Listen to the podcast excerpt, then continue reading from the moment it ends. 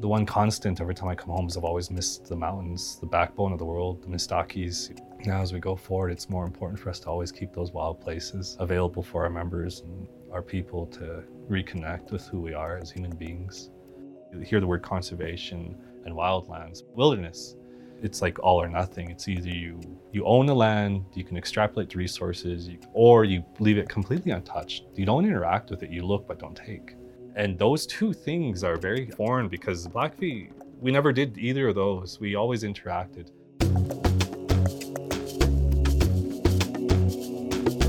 Welcome to the Stories for Action podcast, the Life in the Land series, where we hear from folks that live and work within the landscapes of Montana, gaining perspectives that can be applied globally on the realistic challenges, successes, and what is needed to move forward in a positive relationship with the land and one another in an ever changing world. I'm your host, Laura Tomov. The Life in the Land project will result in a series of films and podcasts that hear from folks in different regions of Montana about the success of collaborative and locally led work on the landscape and improving connections amongst one another as well as with the land to benefit the health of people and place.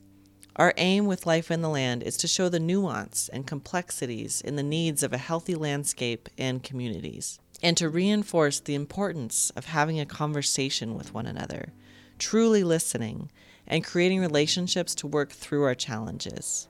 This episode and our previous episode will be the only two shows in the series that will release before the full project's completion. The four Life in the Land films and accompanying 19 podcast episodes will be released later this spring. Today's episode, as well as the film that will center on voices from the Blackfeet Nation, is co produced by Leilani Upham with Iron Shield Creative. In today's episode, we hear from Lauren Monroe Jr., who's Amskapi Piikani, a Blackfeet Nation tribal member. Lauren grew up and now resides on Blackfeet homelands, what is now known as Browning, Montana, on the Blackfeet Reservation, which is where we had this conversation with him last fall, in October of 2021. He currently serves as secretary on the Blackfeet Tribal Business Council.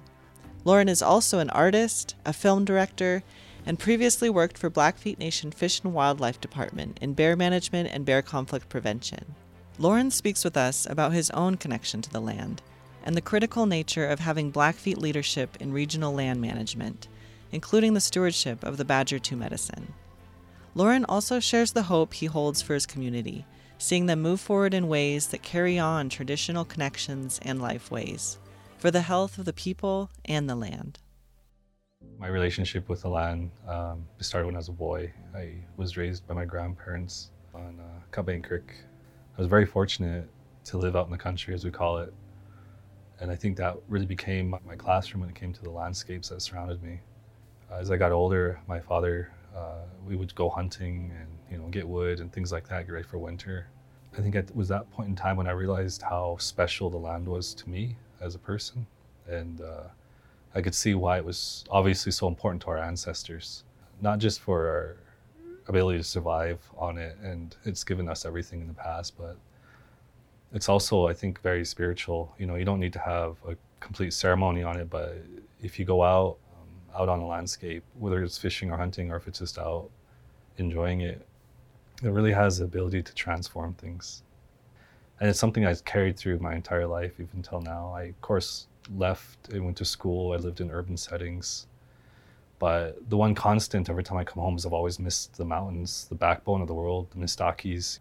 You know, looking at our relationship with our land base here uh, from a historical perspective, you know, Blackfoot culture, we've always been here. You know, we never were moved. Um, there were attempts at it, of course, and our territory extended well beyond what we have now uh, in this almost entire state of Montana. Um, and now we got this little corner and our ancestors at the time fought very hard to keep it such. You know, there were attempts at, to whittle it down even further from what it is now. I could see that, you know, as a person alive now, I understood why they fought so hard, you know, to keep it intact. And I don't have all the answers. I don't have the entire, all the questions uh, answered, you know, from a cultural perspective, but just being a practical human being, practical person, I grew up in this age that was able to go out and experience and in, indulge myself in the land itself to you know, breathe freely um, as my ancestors did was uh, is very empowering. It's something I think you can only get to that, I guess, frame of mind is if you you go out there and do it yourself. You can't be taught it. You can't be educated on it. You have to have your own relationship with it. You know, as our ancestors did, because at that time everything they had um, came from the land at that time. Now, as we go forward, it's more important for us to always keep those wild places available for our members and our people to reconnect with who we are as a, I guess, as people, as humans, as human beings. And with your experience, you know, what were the ways that you learned about those stories of the land and traditions? You know, were they mostly passed on from family? Did you seek them out yourself? You know, what was your experience of how you received those stories? Yeah, there were overlaying stories of like the landscapes in different parts where I was able to enjoy locally. Like I said, I grew up in Cut Bank Creek, my grandparents, and that was uh, heavy runner land, my ancestors. It was, uh, you know, allotted to them, original allotments, and it's lands that I still occupy. It was passed down to me from my grandfather, from his grandmother, Katie, running Wolf Heavy Runner. And so we had our local stories of just that area that was told amongst our family. So what became there was practical knowledge of who was there, what families lived there. And then from there, it continued to grow as I became a hunter and I guess we call it an outdoorsman, um, you know, going to different parts of the territory or the reservation and learning more about, say, specific cultural stories too about the landscape. Um, there was a lot of stories too about like say Chief Mountain, you know, down to Heart Butte Mountain, Yellow Mountain. All these areas have specific stories, and I, I don't I do not know them all. I have heard of the ones I've encountered along the lines through either families, family members, friends, or just elders, you know, in passing to add to my own history and knowledge of areas. Myself, I am very interested in that history. You know, it tells our story um, and it keeps us grounded with the landscape, with the language, culture, and history it's something it's a continual journey of course uh, of of finding these stories out. But there's such a history here like i said from a blackfoot historical perspective to a practical history of people who have lived here you know and non-members that lived here too you know on cut bank creek that no longer are here you know that have passed on or they they've moved on. Their families don't exist anymore possibly. And just that practical knowledge is interesting in itself you know so. And with you know these these realities of modern day lifestyles there's a lot of elements that seemingly combat um, the traditional lifeways of the blackfeet you know everything from allotments and the way that you know community structures changed and concepts such as agriculture as a as a leader and as a community member of the Blackfeet Nation, what are ways that you see that the community can incorporate these traditional life ways and cultures going forward? I think, like historically, of course, the Blackfoot were Plains people. You know, we were uh, like a war tribe, and relied heavily on the bison and the buffalo to, you know, sustain us. And we traveled freely through the Montana, through our territory, Blackfoot territory. Of course, you know, colonization and decimation of the bison we were forced to rely on government rationing and selling off whatever lands we had left. And of course, they the government wanted us to become farmers and ranchers, and that was started, you know, and that became the time of the allotments. You know, each family was given X amount of land to survive on, to, to grow crops, to, to raise beef, to become white men, basically. And some of it was successful and some of it wasn't. You know, um, the land itself could, could only sustain X amount. Um, and so now, fast forward, we have, from what I've seen, like I was saying earlier, I was very fortunate to live on my ancestral family lands. There was a lot of people at the beginning of the reservation period, 1890s, 1900s, that in order to survive, they had to sell off whatever lands they had to survive um, from, you know, local shopkeepers and mercantiles here at the time. Um, and so they traded their land for food to survive. And so now they don't have that land anymore, you know, but there is tribal land they can access, but I still feel that at this point in time, I think to reconnect um, our children and our future to the lands itself, to the tribal lands, is really important. Uh, there's something there that is very, I guess, not primal, but it's part of us Blackfoot people or Indigenous people that have grown with the land and grown to survive with it. Now, in order to do that, we have, I think we need to have more programs and land based programs to get people into the lands itself, whether you're hunting or hiking or you're just learning more about the plants and animals from a cultural perspective, a tribal history attached to it. Right now, uh, one of the things I've seen is uh, the bison. You know, we always talk about the bi- return of the bison, and the tribe's bison herd is growing. It's been started twice. I think this is the third time. But the push is to have bison uh, against the eastern edge of the park, uh, Glacier Park, which the Blackfeet Reservation borders. And there's some pushback against it, I feel, because it's a direct competition for some of the grass. And I think it also takes our own education of um, of our own people to understand that. And I feel that it's too foreign, too foreign of a concept to even accept at this point in time. Myself, I feel it should be that way. I think it's possible to access both places. We can both develop and grow economically from a cattle producer perspective, but also we can retain that right to allowing the bison to survive too in its own capacity to varying degrees, I believe. Just like anything that happened in the late 1800s, you know, the bison, the Indian, and grizzly bear, and all these things that were not useful were decimated. And I feel that we are still tied to those things, you know, because I don't know what you'd call it, destiny, or if it's just the way it is. Um, we are entwined with it, and I think that we have a responsibility to make sure those animals that were here end with us too. Not in a way that we're all going to end, but they should be with us and be written to our story continually because that's how it was created for us by our cultural like history and the stories that were told to me that we were created you know with with everything here and it's our responsibility to make sure it all continues with us under our guidance and can you tell me some about the Iinnii initiative? I know there's a lot of moving parts, but just kind of an overview of what that initiative is and the partnerships that are happening to help that project to move forward. So the Iinnii initiative is a mission by a lot of different agencies and also the Blackfoot Confederacy, uh, I think Glacier Park, Waterton National Park, basically to restore bison along the western edge of the mountains, uh, the the Rocky Mountains. It's uh, an idea that I think a lot of people are vested interest in. Of course, you got the Blackfoot perspective, but you also have the ecological perspective from the the park's perspective, and interested people in general, seeing that some of this stuff might right some of the wrongs of history.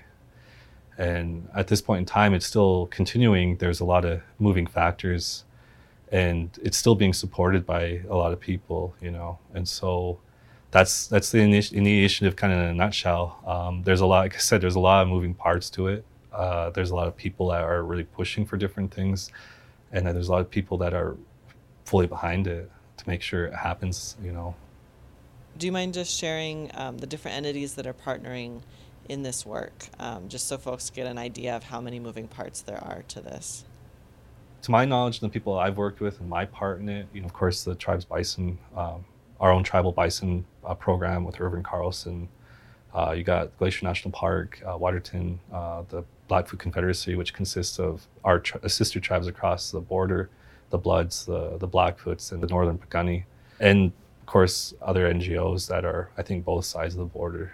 Um, and I think grassroots too, with the people on the ground. Uh, I know people I speak with in my day to day at times when this subject comes up a lot of them are very supportive of it and they feel it's it's something that should be done so. Yeah no i'm i'm excited to see the progress of that as it as it moves forward. Um, and do you mind sharing some about the badger 2 medicine? If you can start by just sharing some of what that area is for the blackfeet nation and that and that connection.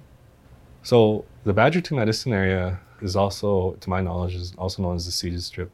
Now, the ceded strip was an agreement in 1896, and it was by the United States uh, government and the Blackfeet people. And at that time, uh, 1870, we had the Baker Massacre, which was 250 plus women, children, and old men that were killed by the U.S. cavalry. And in 1883, 1884, we had the starvation winter. And at that time, there were no bison left on the plains, and we were starving to death. And over, I think, 600 Blackfeet starved to death in old agency.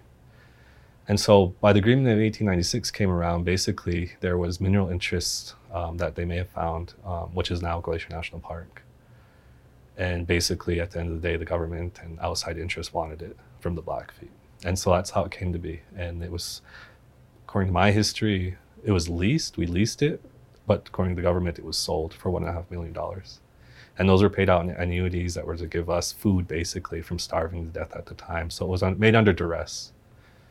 And it was under great hesitation that leaders at the time did what they had to do, what they felt they had to do.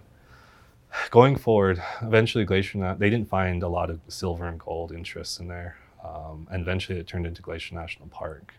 And part of that agreement we made was we would retain hunting, fishing, and all of our rights. We'd still access it. And it was just the rocks, basically, is what we sold or leased. So what became Glacier Park kind of eliminated a lot of those rights. Of course, we can't go and hunt in there. We can't go, you know, well, I guess you could kind of fish, but not commercially and do all these different things in there. And we were kind of kept out of it. And now the Ceded Strip kind of comprises that Badger 2 Medicine part. And that didn't come become a park and it was managed by the Forest Service, and it still is. Um, and so that history, we still feel that it's ours. The Blackfeet people felt it was taken from us wrongfully, and it was not right. And so, in the last few years, well, in the last 20 or 30 years, there's been, um, I think with the Reagan administration, there was a oil development and exploration that were allowed to begin there, and a lot of it was leased out. And this is a story older than myself. Even, literally, it was it's older than myself. And so our elders at the time and people interested at the time fought those oil leases. They felt that it was too it was too pure, it was too culturally significant, and it was too special to drill for oil. You know, it's right at the right right in the mountains, uh, right in the mountains of Glacier Park, and they fought and they they won for the most part. Um, uh, well, one is still in question. I think the Solenex lease. Uh, it was canceled, uh, but still it can be reversed, and we know that. Um, so we never hold our breath too much on it continuing the saga to now, you have younger generations, I think, picking up the fight and the idea with land back that we should ask for the return of it. Just the absolute return of the Ceded Strip to the Blackfeet tribe because of what it's how significant it is to us as a people. And it's not just, like I said, all of Montana at one time was considered Blackfoot territory, but this one was, it, and that's never sat well with my people. Um, and as myself, as I learned more of it, you know, just on how we were cheated out of things. And you know, it's an unfortunate thing, history, but uh, it's a it's a thing that we have to con- contend with. And so now, the tribe is seeking, well, at the minimum, is co-management of the area where we have our own uh, codes and laws and you know assurances and, and, and, management of it, but also just the return of it, uh, because the Blackfeet have managed this land for thousands of years, and we feel that we can do that now. And so right now that's what we're up against is pushing and educating not just non-members but our own people too. You know, I there was a time when I didn't know what I knew now. And to let people know that these are still battles we have to push and fight, you know. So the Ceded Strip slash Badger 2 Medicine is still there. And like I said, people have been fighting for either the cancellation of the oil leases or the return of the land. Now it's return of the land, so we have full management and I, I really hope that justice prevails at the end of the day and that the Blackfeet, at least one of those things that was that we were wronged long so many years ago can be righted at this point in time. It has to, you know, there's no other way. So just for my own personal knowledge yeah. too, is that proposed cultural heritage area that right. was originally proposed by Tester. Right. Is that still on the table? It's still that... on there. He hasn't I think it's still there. I just read a news article just the other day that is still there and he hasn't pushed it through again. And that was for co-management, but we felt the tribal leadership at the time felt that we were still not getting what we wanted out of it. And so we're, like I said, pushing for the, the absolute return of it, um, the entire entirety of it for full management. So with that, tell me the the significance of the Blackfeet people truly leading that effort and what that really looks like, right. and not just having a token seat at the table. Right. Kind of so at this time, I think in history, we were so we were dictated for so long by the U.S. government. We were obviously a very independent people, and then we became reliant on the government. And now we're in an era, era of uh, self determination. We are control of our own destiny, and I feel it's appropriate. And we're going to have growing pains, I'm sure, just like any any government. But it's time that we learn to manage our, our resources and our lands. And it's been going that way for a long time. We already do, you know, we already do that. And uh, some of them are very successful, you know. And there was previous uh, bills and previous discussions where we would be it would be a co-management of sorts but there's been strong discussion and thought that it should be a total management of it you know where we do lead the charge and where we do lead the management and the discussions all of it you know not just a, a wooden indian being there in a corner but we're actually a participant and i think we're at that time in history at least from the blackfeet perspective I feel that we need to learn to do those things now, you know. Otherwise we'll be reliant forever, you know. Can you speak some to uh, how the ceded strip impacts the Blackfeet community today?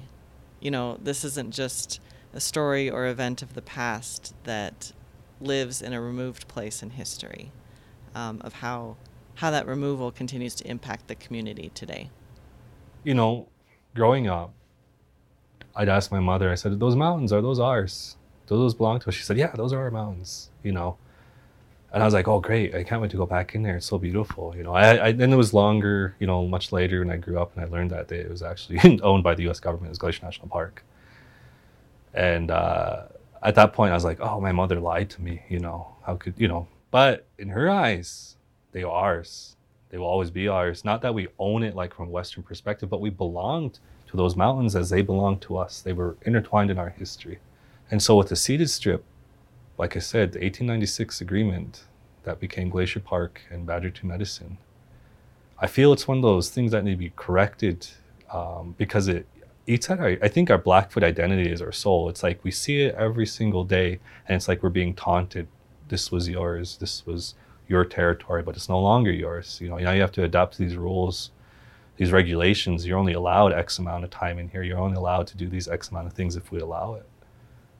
And there's no greater insult than having to wake up and see that every day.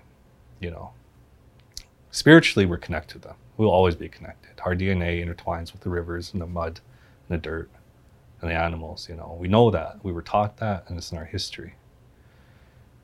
And so, correcting this wrong it has to happen in a way. It has to you know, some of our younger generations do not know some of this history, but it's important to them to be taught it, and so they know that you know when we were dar- starving and destitute, you know, at that time, 1896, you got to put yourself in that. The time of the bison are gone. You, you know, you were trying to survive with nothing, you know, and we were forced at that time to give up one more thing, you know, We've given up everything. We paid for everything. We gave up all of Montana. And some of it was just taken from us. It wasn't even negotiated. It was executive order by presidents, you know. And I couldn't imagine the anguish and the, the sadness probably from some of those leaders that were sitting in that meeting when they said, we're to, we want to go negotiate for the sale of the mountains. You know, I couldn't imagine having to sit there being told, well, it's just the rocks. You can go hunt in there. You can get the timber. You can do what you need to go in there, and conduct your ceremonies, and enjoy it still. And then later it became a glacier park. And then that stopped altogether. It's like you get whittled down, and it's just an absolute travesty, you know, in my head. And it frustrates me. And I look at our the pictures and I read the names of the people that were there and even now, you know, like my grandfather and I'm telling us those stories that it was peak to peak, you know, there were, you know, survey markers was peak to peak, you know, but then the, the markers, the boundary moved out, you know, and there was muddled like areas of, of, of, where the boundaries were, where it could be a mile or two mile, and that's a lot of land, you know, and people not understanding that it was a lease even. It was never a sale, it was a lease. I mean, just... Uh, there are so many things that happened, you know. But that one, like I said, you wake up and you you think about it. You're like, wow, every single day you see it, and it's a lie. It's, it's heartbreaking when you really look at it, and you can't. You know, that's the thing too. You can't let it get get you down though. That's the part that you try to tell people to. It's like, no, you could still you can still push for the right, for it to be righted. And that's always the fight of every generation is to get a little bit further back from what was taken. And right now, of course, it's our language and culture and our history being taught in the schools and stuff. And, you know, now it's the return of the badger itself, you know, the ceded strip and making sure that we are a part of it, just like how we've always been. Thank you for sharing that. And do you have any other messages for the Blackfeet community, not only in, you know, connecting to that place, but to support the work that you're speaking to and um, to stay updated on, on the progress of that? I think, yeah, of course, educating yourself uh, as best you can and reaching out to people who are knowledgeable about the, uh, the issue. And you know, just continuing to be part of it, you know, being part of, of, of the landscape itself and maintaining that connection for families too is really important. And don't feel awkward going into Glacier Park. Don't feel awkward going to Badger 2 Medicine. That's our territory. It's always been our territory. And to make that connection, don't feel like you don't belong, you know, in Blackfoot territory, in our own territory. And from a, you know, political perspective and, and the things we're trying to push now is uh, we're hoping to get more effort built like with the with the movement and stuff and supporting it and, and all this stuff. And that'll, that'll be coming out you know. But just knowing that they belong you know that they belong in that landscape. And you know with with the land with the animals you know uh, you and i had spoken on the phone about that interactive right. relationship with the land right. you know and that for the Blackfeet people, it was never, you know, draw a circle around it and don't touch. Right. So just this relationship that the Blackfeet people hold that that requires interactive right. ways with the land. Right, right, um, right, right, right. With that thought, like you said, like with the cultural, a Blackfoot Indigenous perspective, how we view landscapes and things like that, we were a part of it and historically we never owned it. It was communal. It was everybody. It was all the land. we lived on it. The, the elk, the deer, antelope, bison, all that, grizzly bear. They all interacted, and they needed it too. And that's how it was taught from Blackfoot perspective, like most cult, indigenous cultures, I'm sure. And of course, with colonization, we just we we got introduced to the idea of ownership. Well, this is mine. This little corner, I'm gonna do everything I want, and it's my right. You know, it's my right. And in the middle of that, though, I think what happens, and I think happens now, is when we go after like these badger 2 medicine or different areas, we see hear the word conservation and wildlands, wild wilderness, and you know we don't allow non-motorized use and things like that. So it's it, like it's like all or nothing. It's either you you own the land, you can extrapolate the resources, you could do whatever you want, destroy, destroy, whatever or you leave it completely untouched. You don't interact with it, you look but don't take. And those two things are very, I think, historically and even now, practically too, are kind of foreign because Blackfeet, we never did either of those. We always interacted.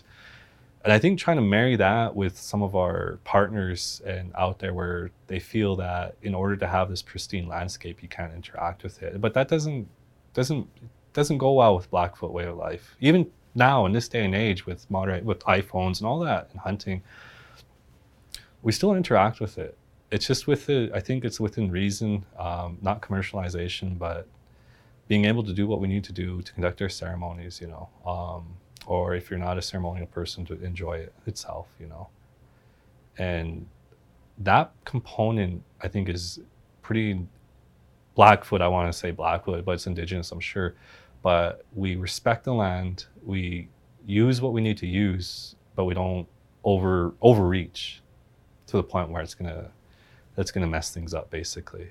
Um, and that's a practical knowledge that you know we have to teach one another with our own tribal members, and that we can use this, we can hunt it, but we don't want to overhunt. We don't want to over extract.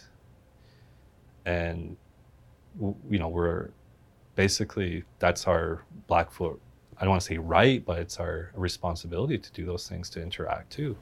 We are meant to be that way. And with that, you know, within Blackfeet Nation, there's just so much amazing holistic work happening, you know, and, and a lot of them overlap amongst themselves and within different components of the community. But if you can just kind of, you know, you don't have to go listing them in detail, but just in general, you know, some of the things that you're witnessing within the communities that are helping the health of the land and the community to move forward in a good way and are marrying those traditional values into the current work and going forward. Right, right, right. Yeah, no, there's, um, I think there's new initiatives, both homegrown with our own understanding of what works and hasn't worked, but also things that we've, t- you know, learned from the outside, different programs, different things that we can utilize and incorporate with our own tribal structure.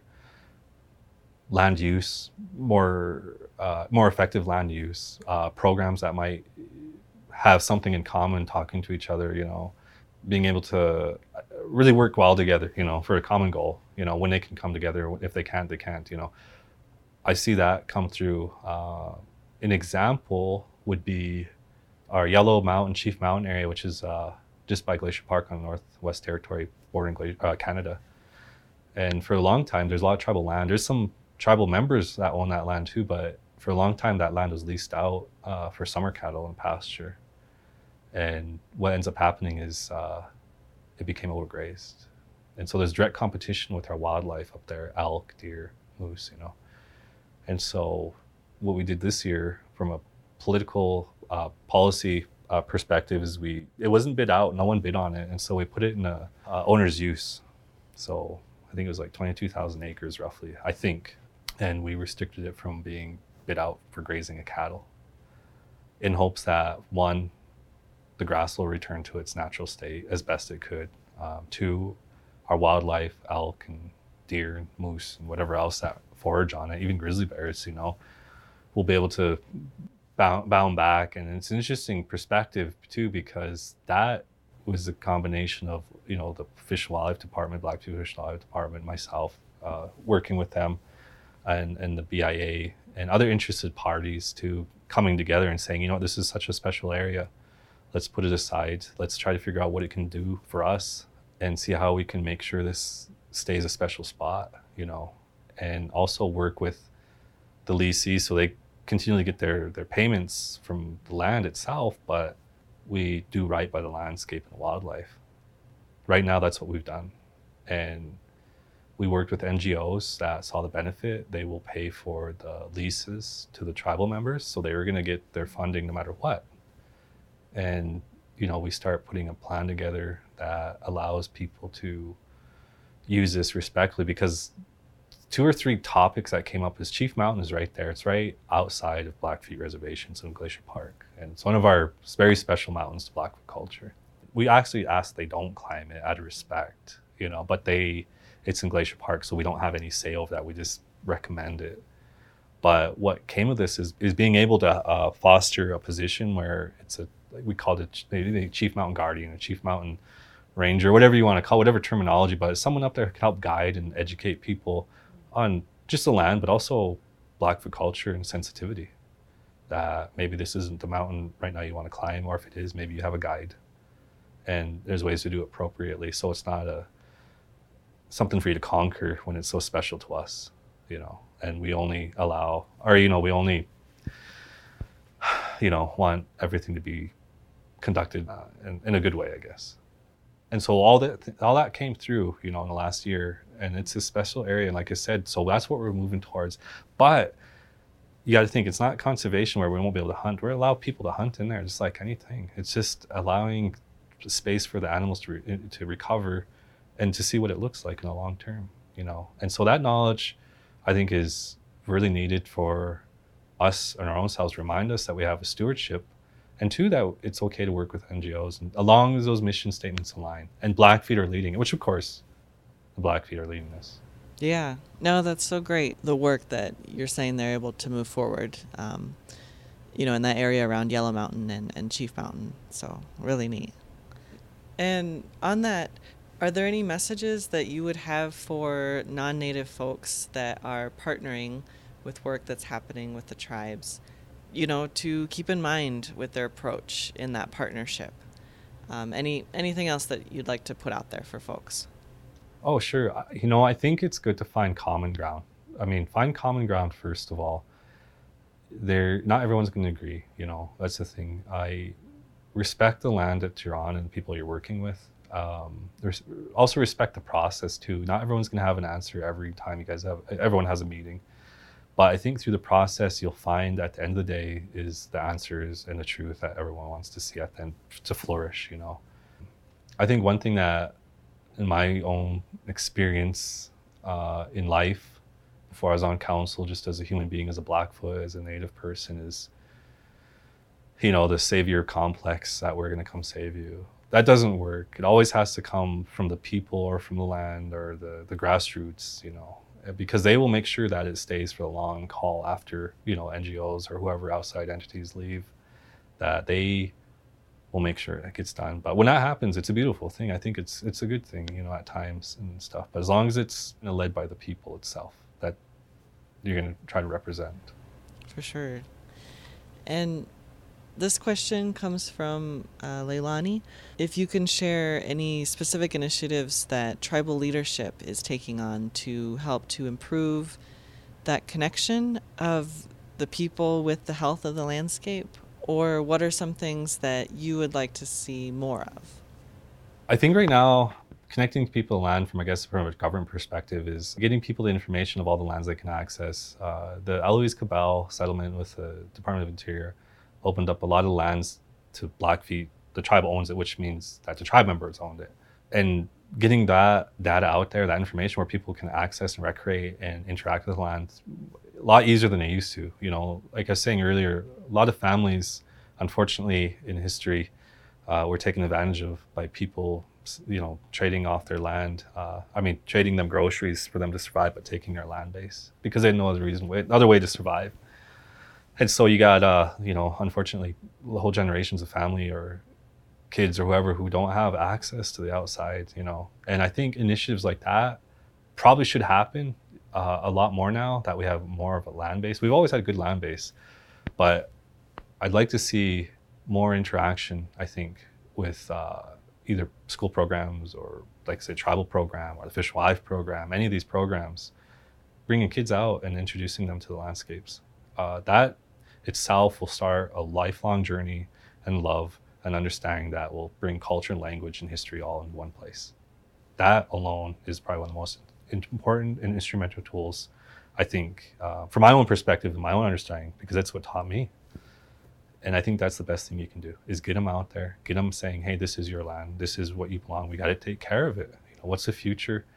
Um, or and and just enjoy it. We all need it. We all need these wild places and open spaces, and I'd like to see that happen in my time. Yeah, no, it's super inspiring to hear about. You know, um, we're speaking with Jesse DesRosier and just what he sees in, you know, bringing the Blackfeet language to young people and what that does and the excitement that that builds. And also the inspiration that he sees in young people being excited about being on the land and interacting with the land and caring for it. And any other final messages that you have for folks in the Blackfeet community or humanity in general? You know, and anything else that you'd like to get out there? Uh, you know, I guess this one thing that was on my mind lately is, you know, we have these different movements like land back that started, you know, of course it came to Blackfeet country and we, we see it in our own perspective, in our own lands through Badger 2 Medicine slash ceded strip. And you see the return of like the language and the culture and, and all these different things. And, you know, when I, I did work up in Canada, I think it was one of our first prime ministers, but I, I I'll be butchering this quote, but he I believe he said that when you no longer practice your language or culture, you know, your history, you stop being a people. And it's completely changed my perspective on everything, you know.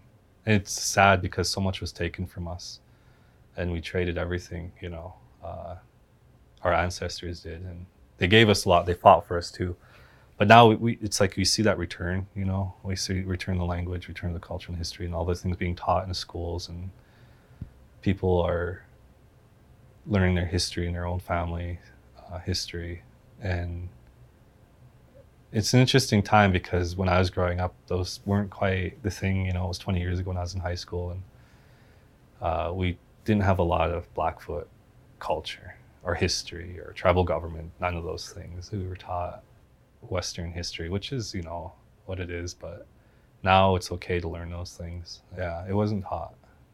It was, and it should have been because it's a rich history, cultural, of course, but just the history itself of Blackfoot place in, in Montana and things like that. It's uh, it should have been taught. I think it, it is being taught now. We have a lot of Blackfoot teachers and instructors now. I think we have a lot more Blackfoot support at this time. But at my time, there wasn't very much. It's kind of exciting, you know. Uh, you got we got brought to the knife's edge, I think, and we're having a return of, of those things, history and knowledge. And um, it's still a fight, but it's hopeful.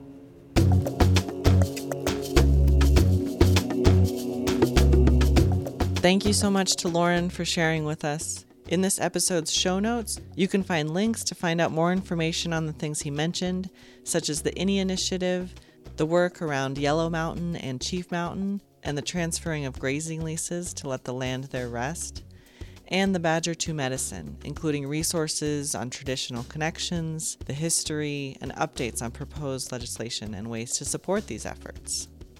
Thank you all so much for listening. This episode was recorded on the homelands of the Amskapi Piikani Blackfeet Nation, who have interacted with and stewarded the land since time immemorial. Today's episode is co produced by Leilani Upham of Iron Shield Creative, and editing assistance was provided by Peyton Butler. Be sure to share these episodes with others and subscribe to hear more stories that create connections around a thriving planet.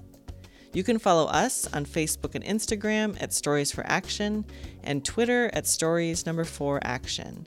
Learn about all of our work at storiesforaction.org. You can browse inspiring stories from others, submit your own for us to share, and learn more about the Life in the Land Project. The Life in the Land Project is made possible with support from Bioregions International, Bird Conservancy of the Rockies, the Wilberforce Foundation, World Wildlife Fund, Winnett ACES, Northern Great Plains Joint Venture, Crocus Foundation, Heart of the Rockies, the Montana Watershed Coordination Council, Rancher Stewardship Alliance, Lower Clark Fork Watershed Group, Big Hole Watershed Committee, Bill Long and Billy Miller, Marina Weatherly, Joan and Cliff Montaigne, the Milton Ranch, Jim Scott, Gary Whitted, Arthur Lubis, Rodney Fry, and Chris Boyer. If you're interested in supporting this work with a tax deductible contribution, you can find that link on our site. Thank you all so much for listening and for being a part of our community, where our mission is to use the power of storytelling to share human connection and advance a thriving planet for all.